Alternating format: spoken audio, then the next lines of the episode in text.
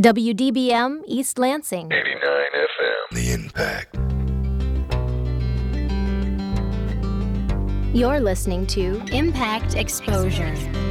Exposure gives a voice to our community and provides a forum for discussing the relevant issues of today. Broadcasting from the campus of Michigan State University, this is Impact Exposure.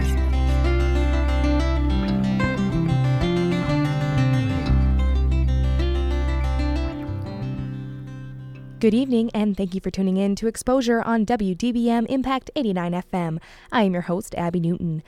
Today is my last show for the school year as I will be spending this summer in Denver, Colorado, but exposure will continue with our new host, Stephen Rich. I will introduce you to him later this evening. Now, in lieu of my last show, I thought it was only fitting to do a best of, where I showcase our best stories, interviews, and features of the semester.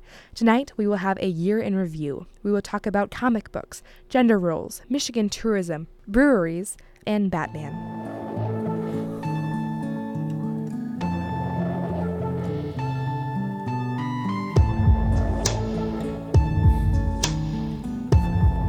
Again, I am Abby Newton, and this is Impact 89 FM. You are listening to Exposure. Following the trend of microbrewing, Michigan made micro distilleries are gaining momentum as consumers seek more local products. Impact reporter and future exposure director Stephen Rich spoke with Matt Jason and Jeremy Sprague, owners of the Lansing based distillery startup known as Sleepwalker, and MSU artisan distilling professor Dr. Kris Berglund. He discusses their work and experiences in this unique and growing industry. The start of my story brought me to a neighborhood in Okemos. I was there for an informational session for a brewery and distillery startup. I parked my car and walked towards a two story brick building. I was surprised to see a couple kids by the door, but they took my jacket, made me leave my shoes, and directed me upstairs. The small room was packed with people. There was a big sofa along the back wall, food and drinks on a long card table, and Cornelius kegs cluttered in a corner with printed signs above each one. Heck yes, Heffenweisen, Kinky Brown, King Jeremy Imperial Stout. It was Sleepwalker Brewery and Distillery. The Japanese translation for a sleepwalker is someone who, the literal translation, it's four characters or so. It's um, dream, play, person, and so we love that. I mean, a person who's you know dreaming and playing, and so that became that became our slogan. So dream, play is sleepwalker. That was Matt Jason, one of the co-founders of the business. Matt and his business partner Jeremy Sprague had been homebrewing for years before branching out into micro distilling and developing what has become Sleepwalker.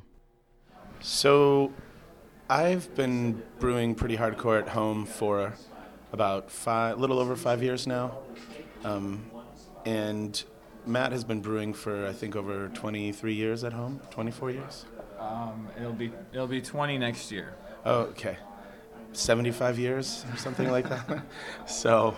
Um, about five years ago, Matt, uh, Matt and I have been friends for a really long time. Our children went to school together, preschool, and about five years ago, Matt uh, had me come meet him for drinks to talk about microdistilling. Now, microdistilling is centers around developing unique and high quality liquors in small quantities. While microbrewing is quite popular in the state, Matt and Jason are one of a few microdistillery businesses in Michigan with spirits, there are some economies of scale that are you have to take into consideration. I mean, you can make really good whiskey in a huge scale, and with beer, we don't tend to see that as much. So there, there isn't as huge, as big of an impetus, I don't think, to do smaller um, company or um, sm- um, smaller outputs of of whiskey, but but you can make a really unique, distinctive product that the big companies won't make. So, with a focus on quality and local products, they've begun to cement themselves in the Mid-Michigan community. In the past, they partnered with the Allen Neighborhood Center to serve beer at fundraisers. Um, and obviously, as home brewers, you know we can't charge anything for it, so we're just bringing, serving small samples, and you know we so we kind of gave this cool spin to their event, and they gave us some exposure, and we are currently now working on leasing a space from them to produce beer this summer and to to serve um, to fill growlers to go. They've also partnered with Craft and Mason Coffee Roasters. And Midtown Brewing Company actually did a collaboration brew with Sleepwalker. So you know there are people who want to do some fun, unique things, and that's what we're all about. But micro distillery work is challenging and expensive. It's difficult to take those first steps in the industry.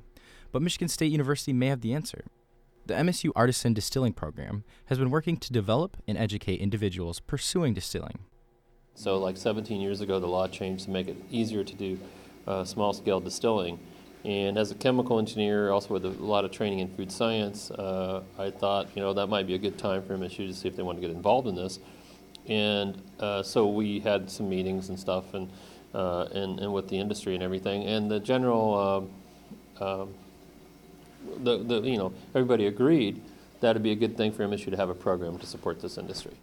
And Dr. Kris Berglund is the professor who founded the educational distilling program and its commercial partner, Red Cedar Distilling. And years later, the distilling program remains a unique resource here at MSU. This is the only distilling program in the United States. It's that. This is it. and uh, uh, and so uh, so we have a, a really uh, good position to train people. People come from all over the United States and Canada, and even Mexico to take workshops we have. And and so uh, we're not just the only one in the U.S. We're kind of the North American uh, center for this sort of thing, and, and that's we're really th- that's really good because I think that you always, even if there's only one, you want to be the best, right? So. Berglund said that the focus remains on giving students tools to learn about the industry.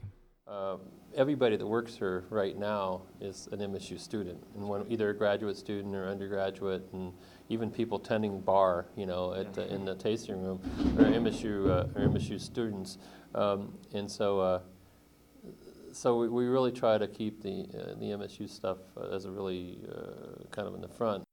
From a cohesive relationship with the big name companies to the growth of the spirit industry as a whole, Berglund told me that the future of craft distilling was looking bright.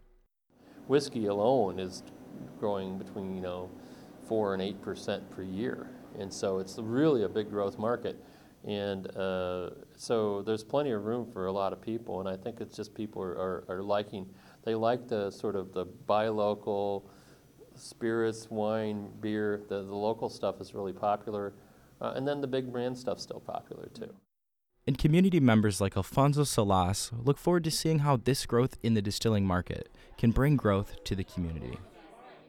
Well, I'm excited first and foremost is that uh, th- this company, our, our Sleepwalker, is is being located here in Lansing. I think it's important that if you if you live in the community and you believe in Lansing, you believe in the community, you see that its growth, then why not invest in it?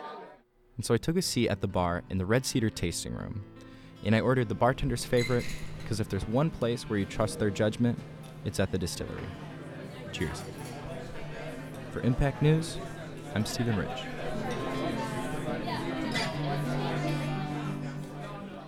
Welcome back to Exposure on Impact 89 FM. I am Abby Newton. Now, today in the show, we showcase the best of the spring semester. In 20 minutes, reporter Quinn Hoffman looks at comic books as an art form. But first, let's talk about Michigan tourism. Two months ago, I chatted with two tourism experts from Michigan State, Dan McCole and Sarah Nicholls. McCole is an assistant professor in the Department of Community Sustainability, and Nicholls is a full professor in that department. So, Michigan, you predict, is poised for a great tourism season this coming summer. But how do d- dissect that, and how do you know how the tourism season will be? I'm sure. Well, we look at a number of different factors when trying to figure out what's going to happen in the in the coming year. It starts with a very thorough examination of the previous year, which um, Sarah leads that part and does a, a great job with that. Um, we also look at what's going on with economic indicators that are relevant to, to tourism activity.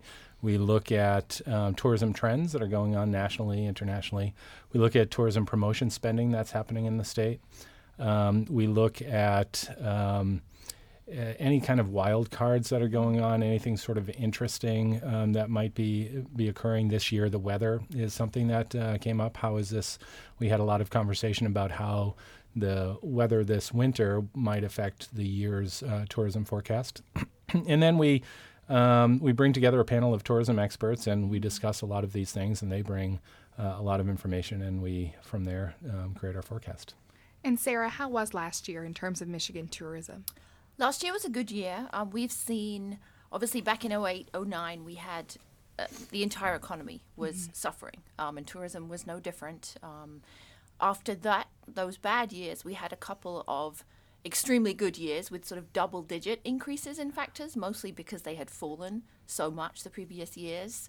Um, so what we saw in 2013 was really the, the third year of steadier, but what we hope will be sustained growth. Um, so we saw about a 2% increase in hotel occupancy, um, about a 4% increase in traffic, and that's traffic across the state. So that includes residents and commuters, but also visitors traveling throughout the state.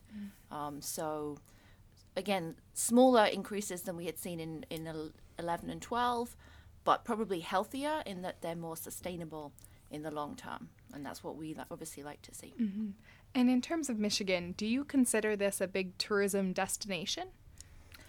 I, it is, it's about the 10th largest destination as far as the states for domestic travel, um, but it's definitely an emerging destination um, as far as people outside of the Midwest region finally becoming aware of Michigan as a state and the fact that there is more to Michigan than just Detroit, perhaps some of the negative images that people have developed of Detroit. Um, and not only becoming aware of Michigan, but actually jumping in their cars or jumping on their on planes and coming here to visit. Um, so we're seeing increasing numbers of out-of-state visitors, many of whom are first-time visitors. And obviously, if we provide them with a fantastic experience, they'll go home happy. They'll think about coming back, and they'll tell their friends and relatives from those other states to come visit too. And uh, one of the contributing factors, just from you know a student end, is Pure Michigan. I think is that you know promotional aspect. So how has that contributed to this increase of tourism? Well, so the Pure Michigan campaign is is um, has been an award-winning campaign that I think has done a great job. You know, Sarah just talked about the number of the increase in out-of-state visitors. Um, the Pure Michigan campaign, I think, is largely responsible for that because it's introduced the state to a lot of people in a different way. I think it's changed the image um, of the state in people's eyes. I mean, if you think about um, you know, the 10 years previous to the Pure Michigan campaign, especially the few le- years leading up to it, or the early years uh, of the campaign before it went nationally, what did people know about Michigan? Um, they knew what they heard on the news, um, and the news about Michigan was not always good. You know, it was um, d- troubles in Detroit, uh, the Kwame Kilpatrick scandal. It was the auto industry um, having difficulties. It was this image of Rust Belt and you know cities like Pontiac and Flint, as well as Detroit. Um, and nobody was really hearing about um, some of the, the great assets that the state has um, and some of the beautiful places. So along comes the Pure Michigan campaign, and I think caught people's attention because they were a bit surprised. They're like, "Wait, Michigan?" Um, and the the campaign was just beautiful um, and very well uh, created, and the the content of it was excellent, and the visual uh, images. Um, and it, I think it got people's attention, and, and it got the attention of the media too. So we started, and part of the campaign is not just the national television advertising, but the, the Travel Michigan, the state's pure uh, tourism um, office, they uh, we, we started seeing a lot more publicity for the state. Part of it generated by them by inviting people here to see it, and part of it just, um, you know, Michigan as a tourism destination, I think was sort of newsworthy.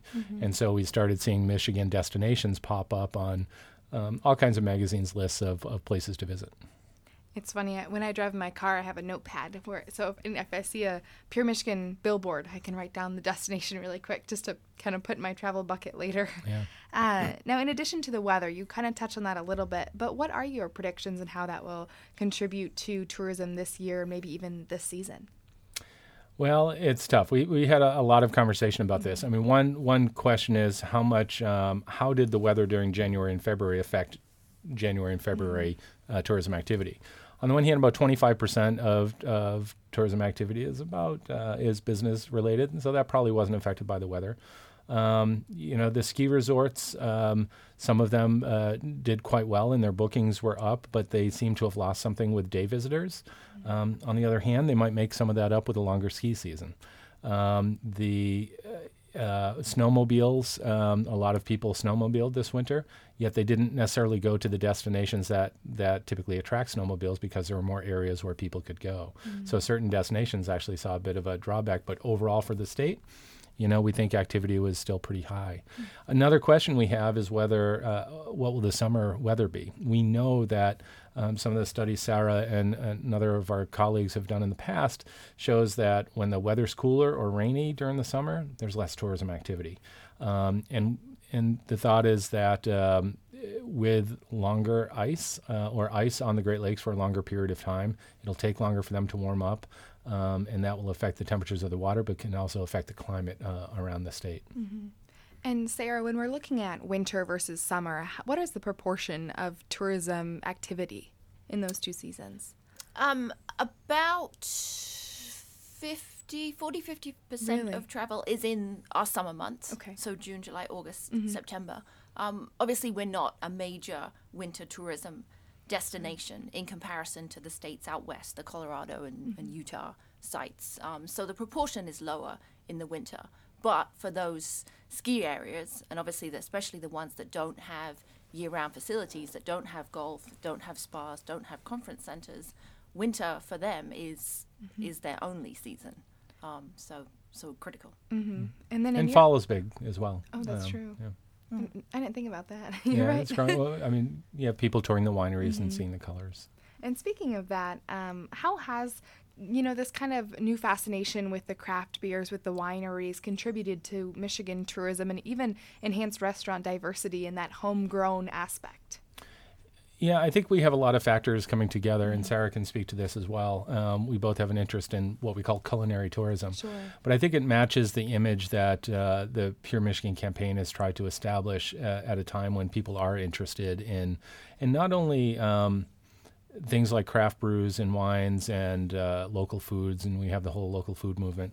But also, there's a trend in, in travel to go from place to place, and so the idea of like touring wineries or touring breweries around a region is is um, up right now compared to just going to one destination and, and, and staying there.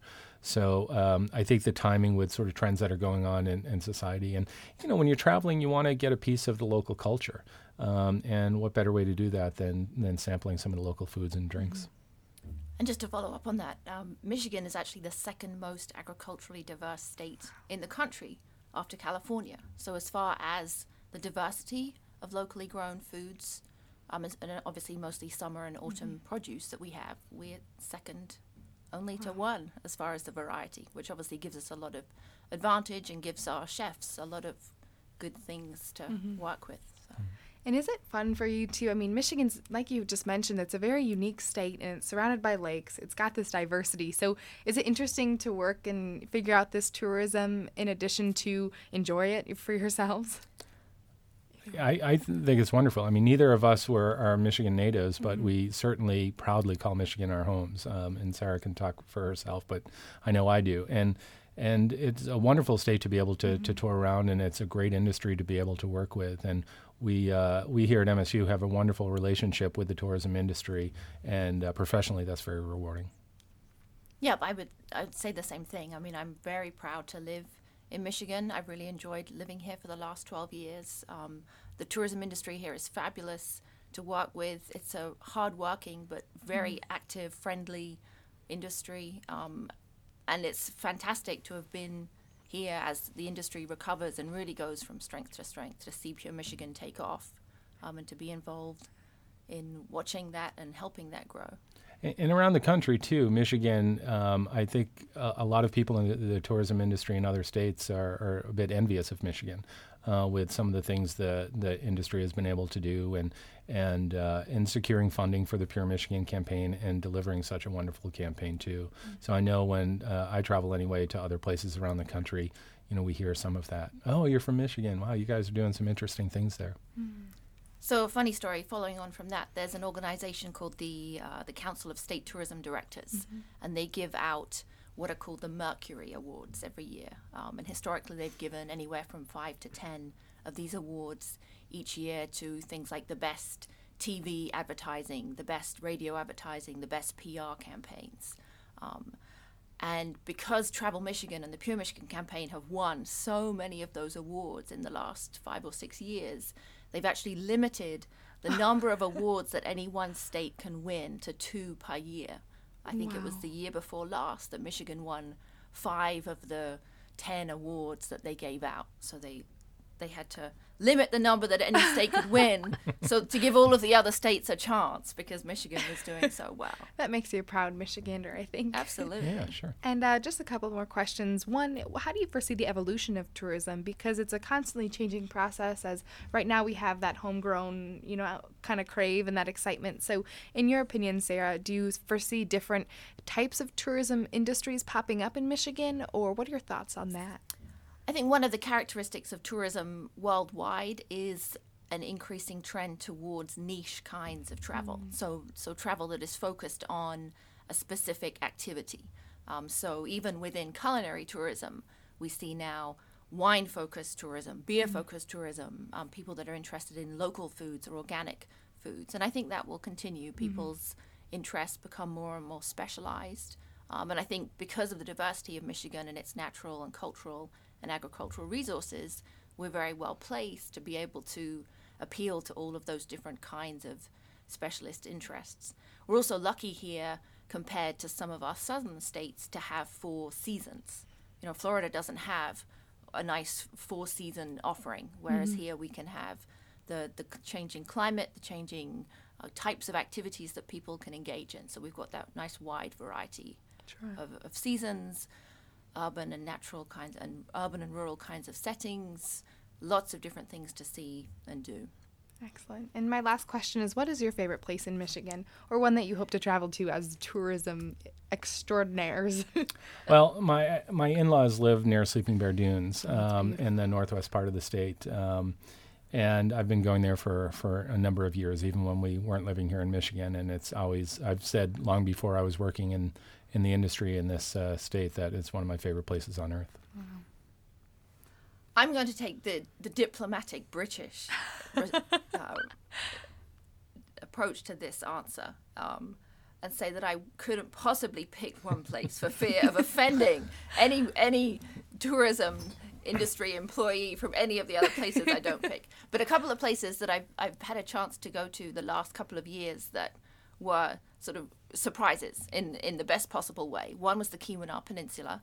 Um, I had never really been west of Escanaba up in the UP before, and for a lot of UPers, that's only halfway. That's that's not even the whole way um, through the UP. So Keweenaw was gorgeous, and a place that really really surprised me was Marquette. It was a phenomenal small town, fabulous setting, lots to do indoors and outdoors, great hotels and restaurants. Um, so that for me was was sort of a a- a great surprise. but we- we are glad to have you here, and we're glad that we have two individuals who are doing just that. Thank you. Thank you.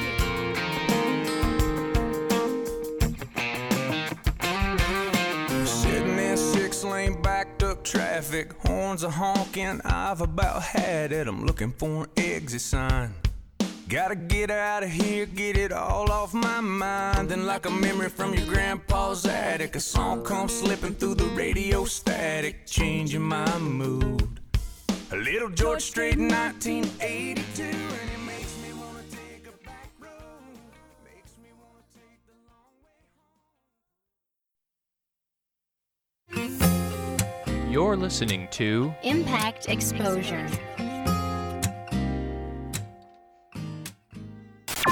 For more variety than you'll hear on any other station, listen to the Impact Primetime, where you can find a different specialty show every night of the week. Friday nights at 10 p.m. Get ready for the Mechanical Pulse, where we're spinning all the house, trance, drum and bass, electro, ambient, and remixed music you need to get the weekend started. You'll hear live interviews and DJs spinning straight from the Impact Studios and the best new music on the scene. So tune in every Friday night at 10 p.m. for Mechanical Pulse. Only on 88.9 The Impact. Have you ever considered donating your blood?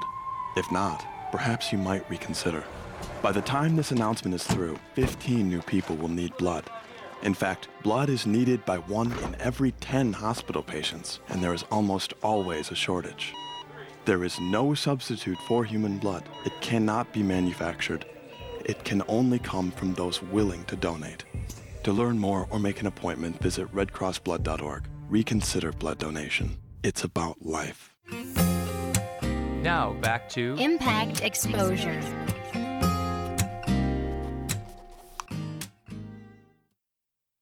I am Abby Newton, and this is Exposure on Impact 89 FM. We are featuring the best of the spring semester this evening. Now, Michigan State University has the largest comic book collection in the world. Comic books and graphic novels are becoming more and more popular as they are being used for both an art and entertainment form. Impact's Quinn Hoffman reports.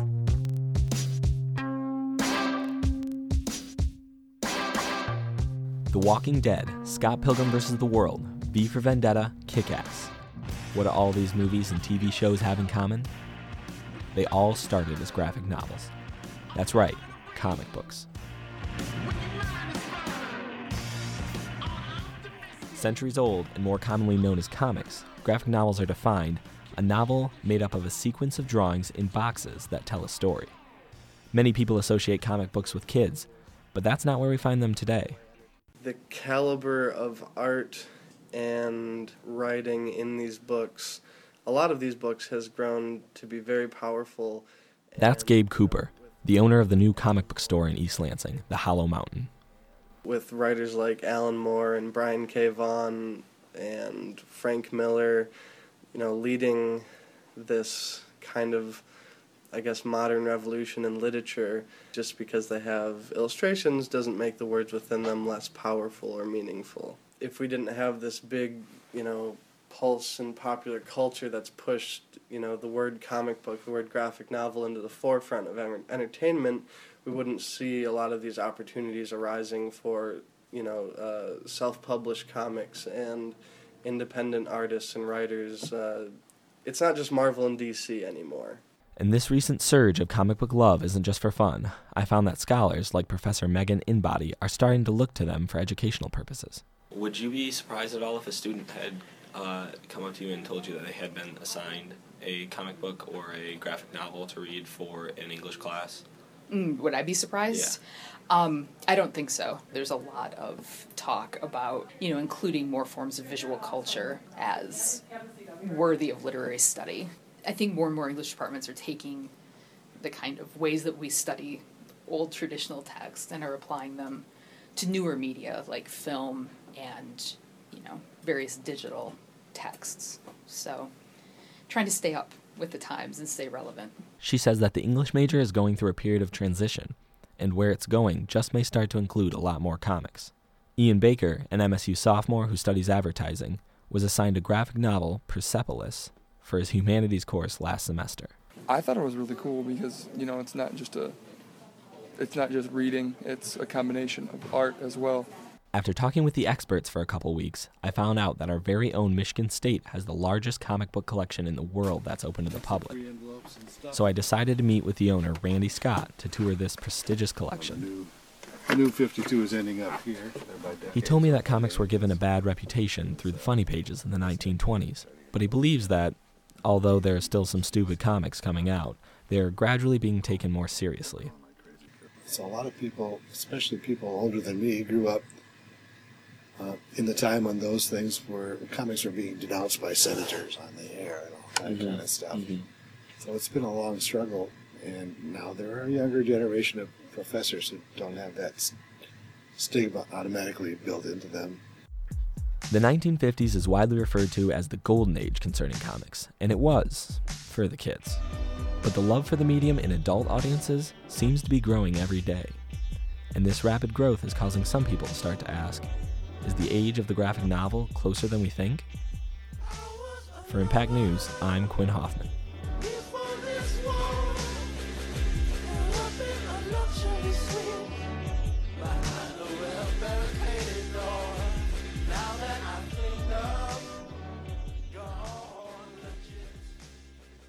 This is Abby Newton, and you are listening to Exposure on Impact 89 FM. Still to come on Exposure, we tell a story about Batman visiting Michigan State. Now, the Eat at State food truck at Michigan State has an award winning cheeseburger on its menu. The signature smoked cheddar cheeseburger was named the best local food recipe by the National Association of College and University Food Services. I gave the burger a try. With Chef Kurt Kwiatkowski. And for a dollar more, would you like to make it a combo? Sure. MSU's Eat at State food truck, Signature Smoked Cheddar Cheeseburger, won the best local food recipe in the nation. This cheeseburger was created with the help of locally produced foods and Chef Kurt Kwiatkowski, who has been the corporate chef at MSU for four years. Now I visited the award winning chef to find out his secrets and try the famous cheeseburger for myself. The first thing I asked him was how difficult it was to produce a cheeseburger in a truck.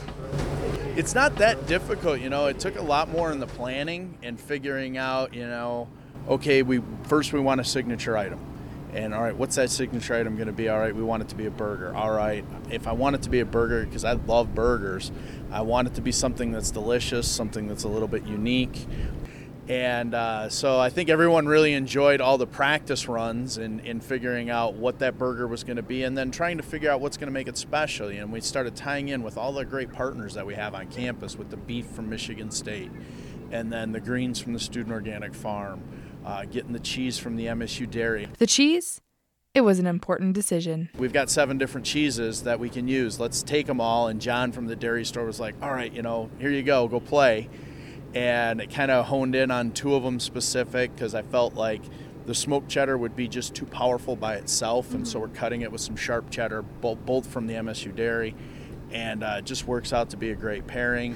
It took the creative minds about a month to fine tune the cheeseburger. However, the staff very much enjoyed that oh, fine yeah. tuning. The, the staff, oh, chef, did we need to do another sample to make sure everything's okay? I'm sure. yeah, exactly. Yeah, well, could you show me how this burger's made? Sure, absolutely. With that, Chef and I journeyed to the food truck.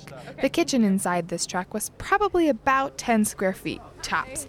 Five bodies fluidly moved throughout the truck as burgers, grilled cheese, and lemonades were passed to waiting customers. We're going to walk her through how easy it is to make a burger. And then hopefully you're going to want to taste it afterwards. Okay, good. Fresh greens, ripe red tomatoes, and chopped cheeses line the wall as a sizzling black grill toasted bread and beef. And then Chef took over. So we start with our beef. We've got our little food truck seasoning.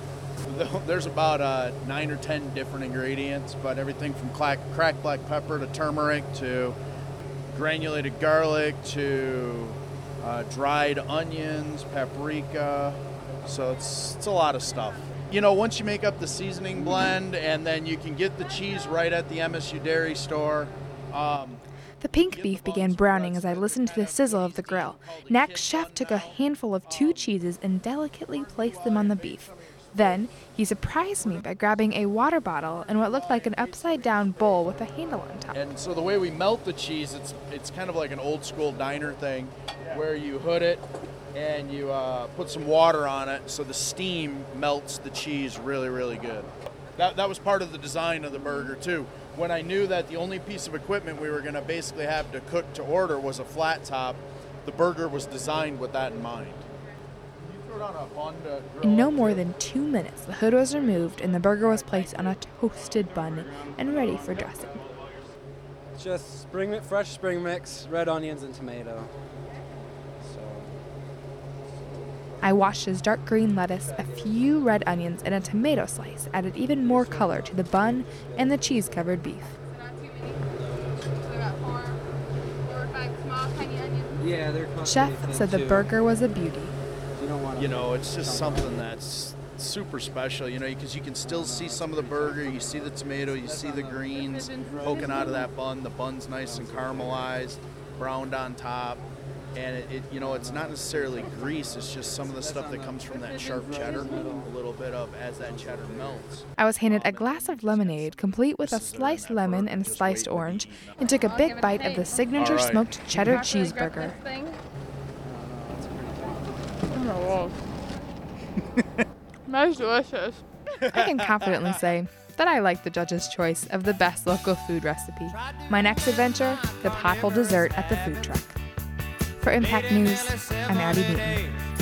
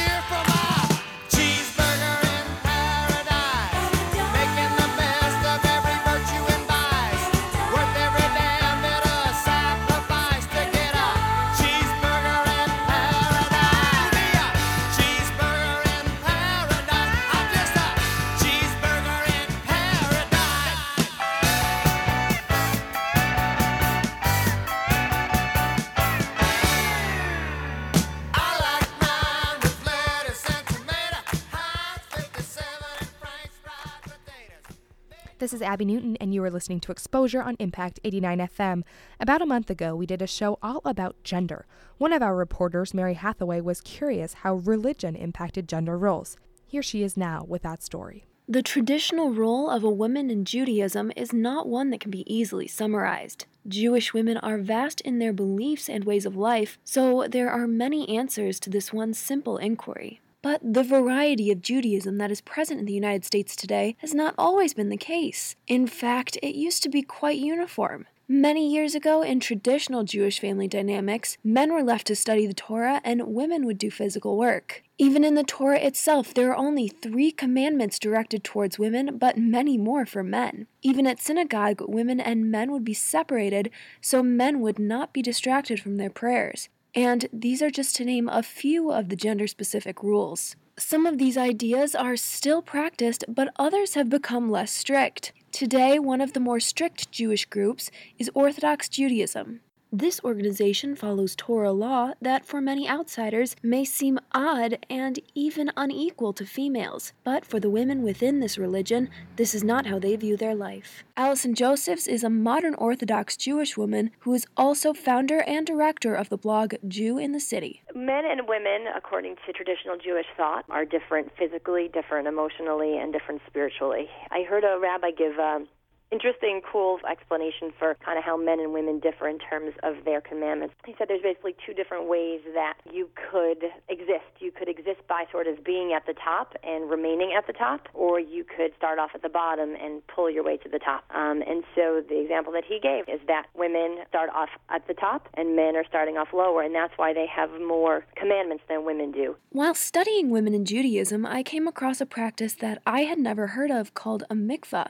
In this ritual, men and women do not touch when a wife begins her period and for one week after until the wife has cleansed herself. This seemed to be a very hot button issue. Some people found this to mean that women were unclean when they were on their period, which is why a husband and a wife were not able to have physical contact during this time. But Josephs again feels that people are looking at this in the wrong light.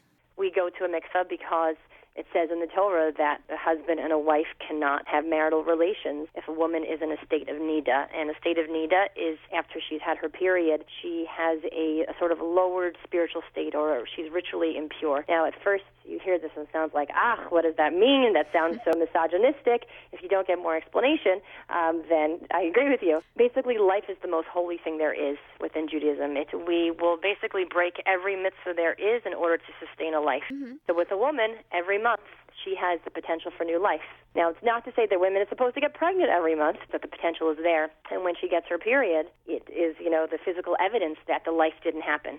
And so temporarily, she sort of goes down on this lowered state. And so she immerses into a mikvah, which is a collection of rainwater. It's done in a very specific way, um, and it's almost like you know entering a womb. It's this warm pool of water, and the woman sort of crouches down, almost like in a fetal position, and it's an opportunity really for rebirth.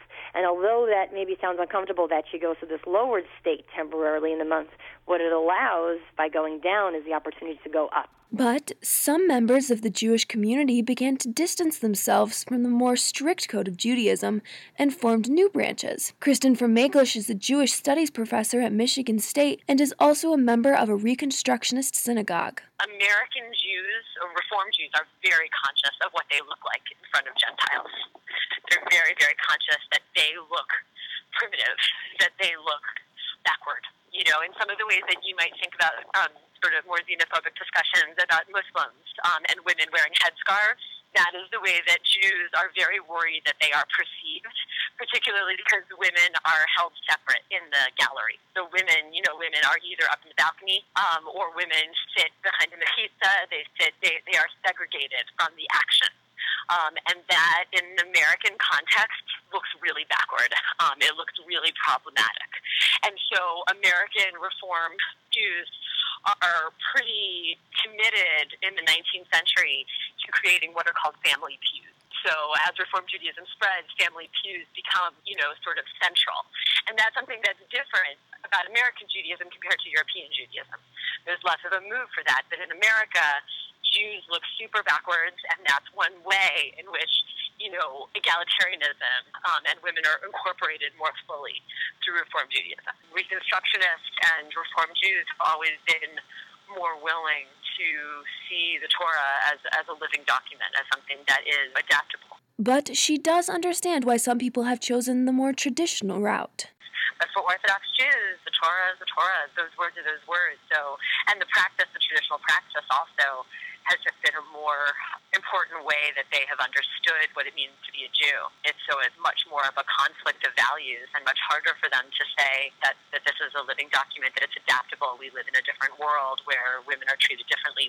And so we can change our practice and still sort of understand this document as being our guide. But the most binding factor for these communities, despite all of their differences, they are still all members of one Jewish society. For Impact News, I'm Mary Hathaway. Now back to Impact Exposure.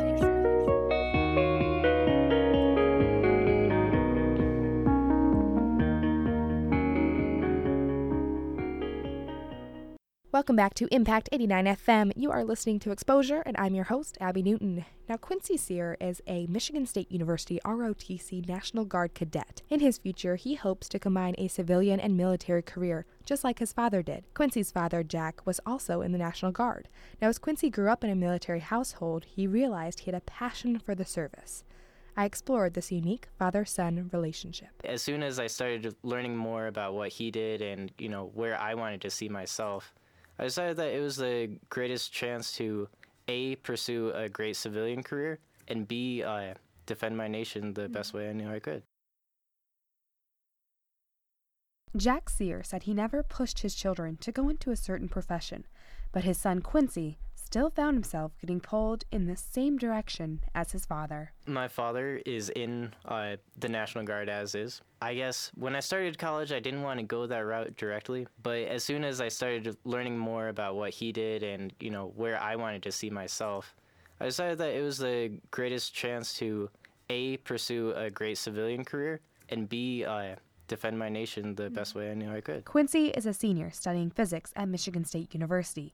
He is also an ROTC National Guard cadet, and his father, Jack, has been in the National Guard for 29 years. He didn't expect Quincy to follow in his footsteps. It was a little bit surprised, but you know, we kind of always uh, thought that might be a possibility. Although Quincy began National Guard training in college, he was exposed to its values well before his undergraduate years.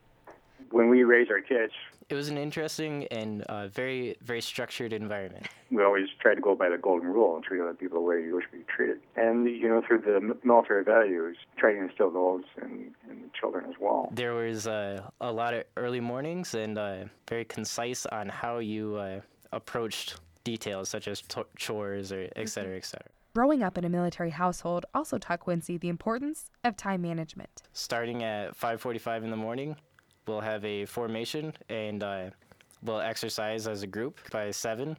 Go home, clean up, get ready for the school day, and I actually work in a, a research lab as well. So I'll uh, work from about 9 to 11, then go to class from 11 to 5:30. Go home, start my homework, and then do it all over again. But Quincy has a strategic way of staying organized and setting goals. Things I like to do every week is list out everything I need to accomplish in my uh, my zero meter, your short term goals, and then 50 meters at midterm goals, and then your 100 meter would be your your long range goals. It's a s- sort of a military term so that I can uh, execute accordingly.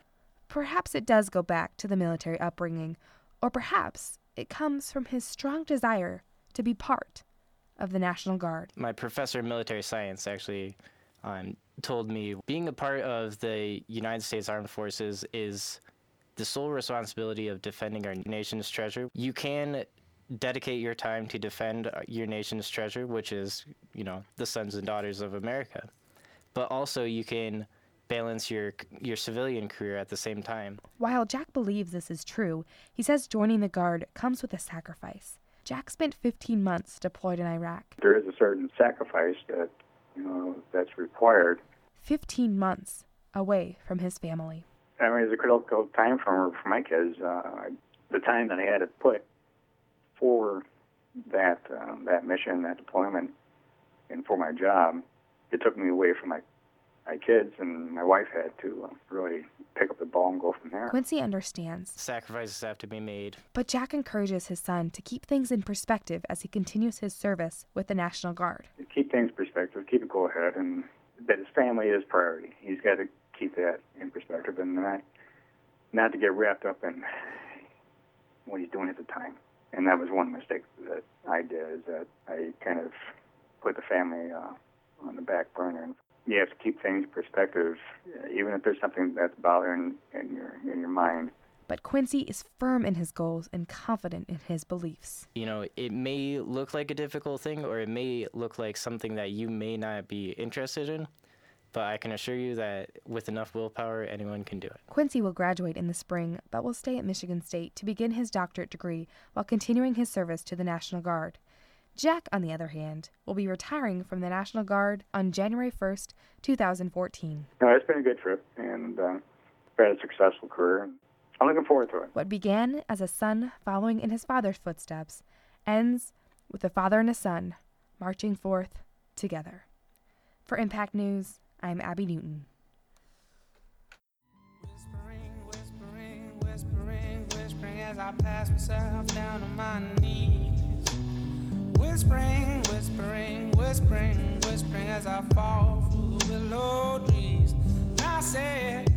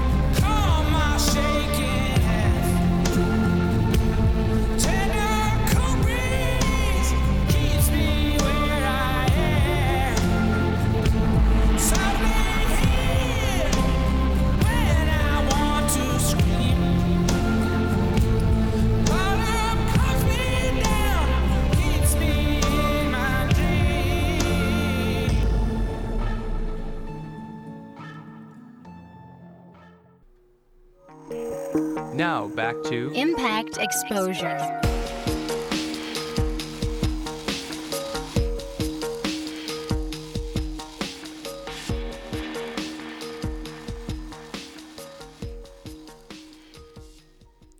Welcome back to Exposure on Impact 89 FM. I'm Abby Newton. Tonight on Exposure, we feature the best of the school year. Earlier in the year, Batman came to Michigan State University in rare form. I met up with the Caped Crusader to talk about his career, bucket list, and favorite memories. Hi, we're happy to have you here today. Thank you for shopping, and we do want to let you know that you can rent all of your textbooks, which saves you money. It seemed like a normal day at the Spartan bookstore at Michigan State University. But upon further investigation, I realized we had a superhero among us Batman. Yes, Alfred?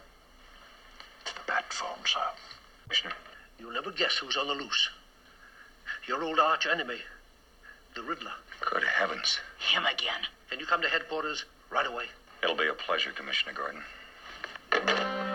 But this Batman left his cape at home. It was actually Adam West, the actor who played the 1966 Batman. He visited Michigan State's campus to share his knowledge, sign autographs, and protect us from the Joker. We sat down with a superhero who actually grew up on a wheat farm in Washington. Look at these hands. Aren't these the hands of a farmer? Absolutely. then, then I went to Stanford, did some postgraduate work, became the radio station manager at Stanford. Then I won an audition. I went to NBC. Uh, in one year, I was fired. Yes, I was drafted, and a whole bunch of stuff happened that day. Yeah, but I decided to go into the Army and uh, went to basic training in California. One thing led to another, and I was made. Uh, uh, well, they asked me if I'd start the Army's first TV stations, closed circuit in California. I did with some success, And then they sent me to New York and New Jersey to do the same. And from there, I got a job in Honolulu. And then I was doing a play. I was discovered by a couple of guys from Hollywood. And one of them, an agent named Lou, said, Kid, we can sell you in Hollywood. Send me a picture, will you? On a horse. And I did. And, and six weeks later, I was signed by Warner Brothers. In his signature role, of course. As a young kid, West loved reading the Batman comic books and mimicking Batman and Robin's adventures. Um, you know, it was amazing uh, having um, enjoyed those comic books, Batman, especially when I was a kid on the ranch, uh, to suddenly years later wind up being or playing Batman. I mean, that kind of psyched me out a little. But, you know, when you pull on that cowl, it's so simple because as an actor, you just kind of sense memory and go back. Your question, you see, how was it when I was playing Batman as a kid? Hey, with my brother, hey, you be Robin, I'll be Batman. Come on, let's go out and play. Let's go play Batman. It's the same thing when you walk out of your dressing room. You pull on the cowl, you got the cape and all that stuff, and you think to yourself, wow, we're going to go play Batman now. Was it difficult to It ever works. take the cape off? Uh, to take it off? Yeah, I mean, you know, to turn back into Adam West and not Batman. Oh, I see. Um, you know, it's always somewhat difficult to leave a role that you've invested uh, a lot of stuff in, into. However, it was such a relief to pull off that hot cowl, get out of those itchy tights. No, it was no trouble, believe me. Oh, I couldn't even go to the bathroom for, for days. I'm so sorry. Yes, I couldn't find the zipper. No, I'm teasing. Go on. Now, once people in the East Lansing and Lansing area heard that the Caped Crusader was coming to campus, they flocked to the Spartan bookstore. Teresa Dunn of DeWitt was an excited fan You waiting know, in line. I'm a really big comic fan. I like all that sort of stuff with the campy, you know, bang kapow, you know, exploding sharks. It's all up my alley. So the chance to actually meet Adam West, because he's never in this area ever. So it's a great opportunity, really. What are you going to say to him when you go up there? I have no idea. I'm hoping I just don't, like, completely choke up. I might ask him if he'd ever consider being Alfred in a movie. So, for you, does Batman represent something more important, you know, the superhero hero aspect? What does it mean to you? Truth, justice, and the American way. I don't know. With Teresa's enthusiasm for Adam West came the impersonation. I'm Batman. it's terrible, I know. Michigan State University sophomore Stuart Tarp also waited in line to meet his childhood idol. I'm here to meet Adam West, and he's hopefully going to sign my Batman number one limited edition poster. Adam West was sort of like a childhood idol to me. I really looked up to him, and I watched his movie probably like a thousand times, so I'm just really excited to meet him and actually get his signature here. But to Stuart, his love and respect for the Batman went beyond the stealth of a Batmobile in a black cape. To me, it represents that you should never compromise in the face of justice. You always got to look forward and remember Batman is the symbol that we should never compromise. Go for your dreams. Besides playing the Dark Knight, West has appeared in many other films and has done much voiceover work. His current project?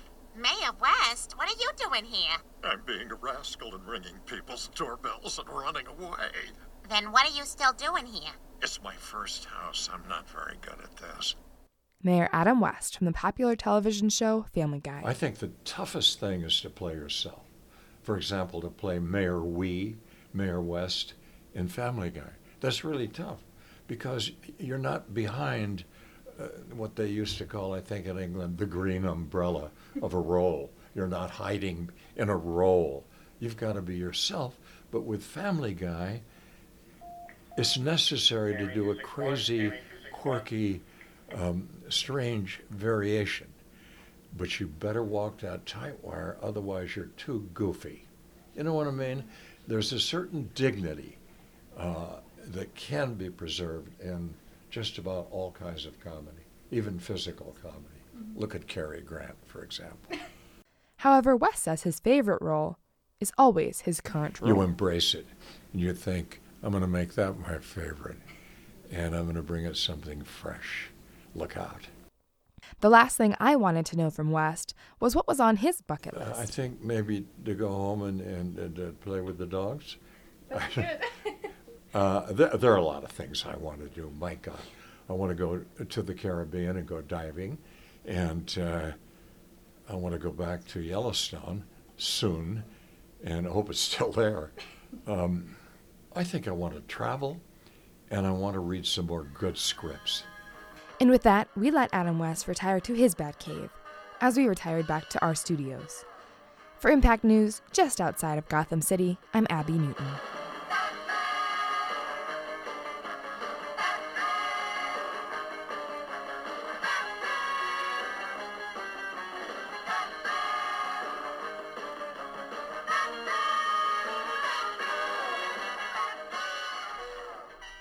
And that is all we have for exposure tonight. But before we end the show, I want to introduce you to our new exposure director at Impact 89 FM, Stephen Rich. Stephen, welcome to the show. It's good to be here, Abby. How do you feel, Stephen, being the new exposure director? I'm very excited. I got a lot of good plans for the summer, so I think we're gonna have a lot of fun. What can the audience look forward to? Um, so far, no idea. It's a work in progress. it's a work in progress. I don't know. I think we're gonna, you know, do a lot of the similar things that you've been working on, uh, featuring some stories around Michigan State, um, as well as you know, kind of expanding beyond that and um, diving into some different topics. Excellent. And uh, one thing we like to do here at Impact is learn about each other. And one of the questions we always like to ask is what is a unique fun fact about yourself, Stephen?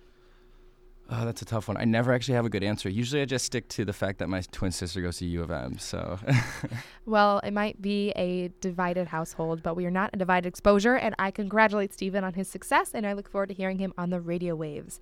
And that is all we have for tonight on Exposure. Special thanks to producer Gabriela Saldivia, station manager Sam Riddle, and general manager Ed Glazer. Tonight's show and all other exposure shows can be found on our website at www.impact89fm.org.